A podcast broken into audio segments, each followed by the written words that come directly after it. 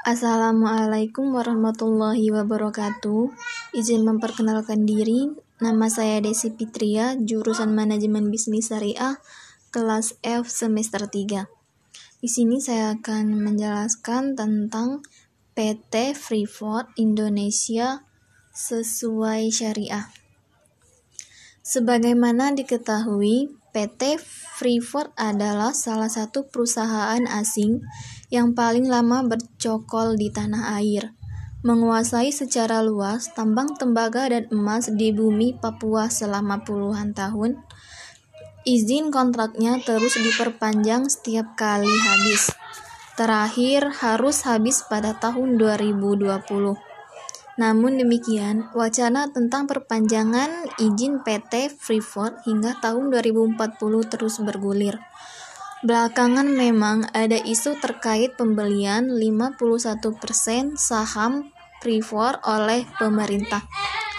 Isu ini mengundang kontroversi sebabnya cukup menunggu dua tahun lagi masa kontak PT Freeport. Sejatinya tambang emas dan tembaga di bumi Papua itu otomatis kembali ke pangkuan bumi pertiwi. PT Freeport merugikan negara. Baru-baru ini, Badan Pemeriksa Keuangan (BPK) menemukan sejumlah temuan terkait PT Freeport. Laporan hasil pemeriksaan BPK menunjukkan adanya potensi kerugian negara yang dilakukan oleh PT Freeport Indonesia, termasuk kerusakan alam akibat perusahaan itu melanggar banyak ketentuan dalam pengelolaan tambang. BPK menemukan minimal ada 14 poin pelanggaran yang dilakukan oleh PT Freeport. Nilai kerugiannya bisa mencapai sebanyak 185 triliun. Temuan tersebut di antaranya adalah kelebihan pembebanan biaya, contract handling pada Freeport Indonesia selama periode 2013 hingga 2015 Akibatnya ada kekurangan penerimaan royalti sebesar 181.459.93. Kemudian ada dampak pembuangan limbah operasional penambangan atau tiling di sungai hutan. Estuary dan ada yang telah mencapai kawasan laut. Nilainya mencapai 185 triliun. Temuan lainnya ada areal tambang PT Freeport yang masuk dalam kawasan hutan. Padahal perusahaan asal Amerika Serikat itu belum memiliki izin pinjam pakai kawasan hutan atau IPPH. Jadi, jika IPPH PPKH terbit sebenarnya ada potensi penerimaan negara sebesar 33,85 miliar. Kemudian ada aktivitas pertambangan bawah tanah yang belum memiliki izin analisa mengenai dampak lingkungan atau AMDAL dan tidak masuk dalam dokumen evaluasi lingkungan hidup atau DELH. Padahal PT Freeport telah memproduksi Diffmy Level Zone atau DMLZ per September 2017 dengan menggunakan metode block cave. Kemudian Kegiatan produksi itu mengacu pada laporan Freeport MC Moran INC yang tertuang dalam forum 10K per 31 Desember 2015 yang ditujukan ke Komisi Sekuritas dan Bursa Amerika Serikat. Padahal dalam laporan PT Freeport Indonesia kuartal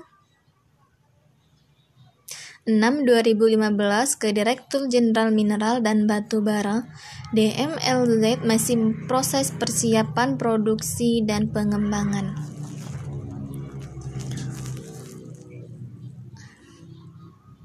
Dari sisi penerimaan negara atas pajak dan dividen, faktanya Sejak kontrak karya generasi pertama ini, PT Freeport sudah mendapatkan keistimewaan dari pemerintah. Pemerintah memperbolehkan PT Freeport menikmati masa bebas pajak selama tiga tahun. Konsensi pajak sebesar 35% selama tujuh tahun berikutnya, serta pembebasan segala macam pajak ataupun royalti selain 5% pajak penjualan. Kondisi ini tidak ada perubahan signifikan sampai saat ini. Bahkan PT Freeport seolah-olah perusahaan yang kebal hukum. Sebelum kasus divestasi muncul, terjadi juga polemik terkait tunggakan pajak PT Freeport. Polemik ini muncul setelah Hakim Mahkamah Agung membatalkan keputusan pengadilan pajak yang mengesahkan tagihan pajak air permukaan pemerintahan Provinsi Papua ke PT Freeport sebesar 2,6 triliun.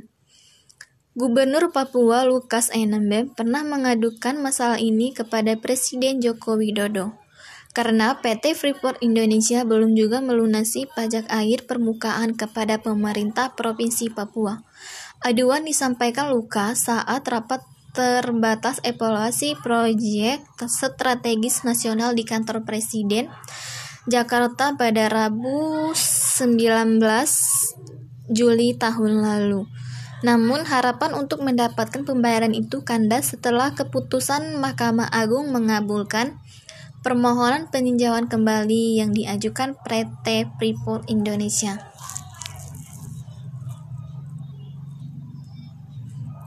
Dispestasi saham bertentangan dengan syariah. Dispestasi saham adalah sebuah upaya untuk mengurangi kepemilikan saham sebuah perusahaan dengan jalan menjual saham tersebut kepada pihak lain. Dalam kasus PT Freeport, saat ini komposisi kepemilikan saham PT Freeport Indonesia per September 2017 sebagai pemerintah sebagai berikut. Pemerintah melalui PT PT Indonesia Asahan Alumin Aluminium atau Inalum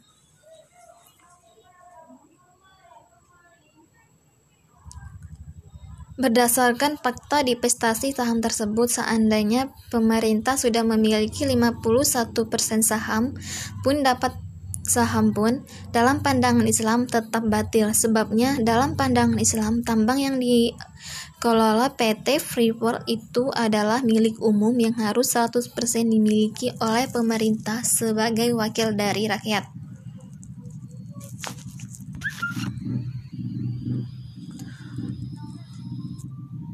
Dalam sistem ekonomi Islam yang diterapkan oleh khilafah, kepemilikan atas barang dan jasa dikelompokkan menjadi tiga. Yang pertama milik individu, yang kedua milik umum, dan yang terakhir milik negara. Kepemilikan umum itu terdiri dari tiga kategori. Pertama, sarana umum yang diperlukan oleh seluruh, seluruh rakyat dalam pemenuhan kehidupan kebutuhan hidup sehari-hari seperti air, Air, padang rumput, dan api merupakan sebagian harta yang pertama kali dibolehkan Rasulullah Shallallahu Alaihi Wasallam. Untuk seluruh manusia, harta ini tidak terbatas yang disebutkan pada hadis. Untuk seluruh manusia, harta ini tidak terbatas, tetapi meliputi setiap benda yang di dalamnya terdapat sifat-sifat sarana umum. Kedua, harta yang keadaannya asal pembentukannya mengalami sesuatu menghalangi seseorang untuk memilikinya secara pribadi. Menurut Al-Maliki, hak milik umum jenis ini jika berupa sarana umum seperti halnya kepemilikan jenis pertama, maka dalilnya yang mencukup sar mencakup sarana umum. Hanya saja jenis kedua ini menurut asal pembentukannya menghalangi seseorang untuk memilikinya seperti jalan umum yang dibuat untuk seluruh manusia yang bebas melewati dan tidak boleh dimiliki oleh seorang pun.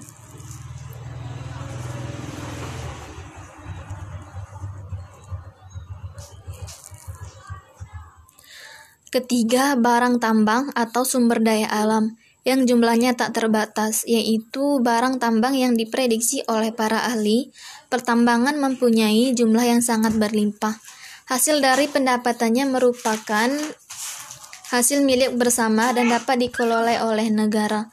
Bisa juga negara menggaji tim ahli dalam pengelolaannya. Adapun barang yang jumlahnya sedikit dan sangat terbatas dapat digolongkan ke dalam milik pribadi. Hal ini didasarkan pada riwayat berikut. Abiyat bin Hamal pernah mendatangi Rasulullah SAW dan meminta beliau agar mendirikan tambang garam kepada dia. Ibnu al-Mutawakil berkata, yakni tambang garam yang ada di daerah Ma'rif.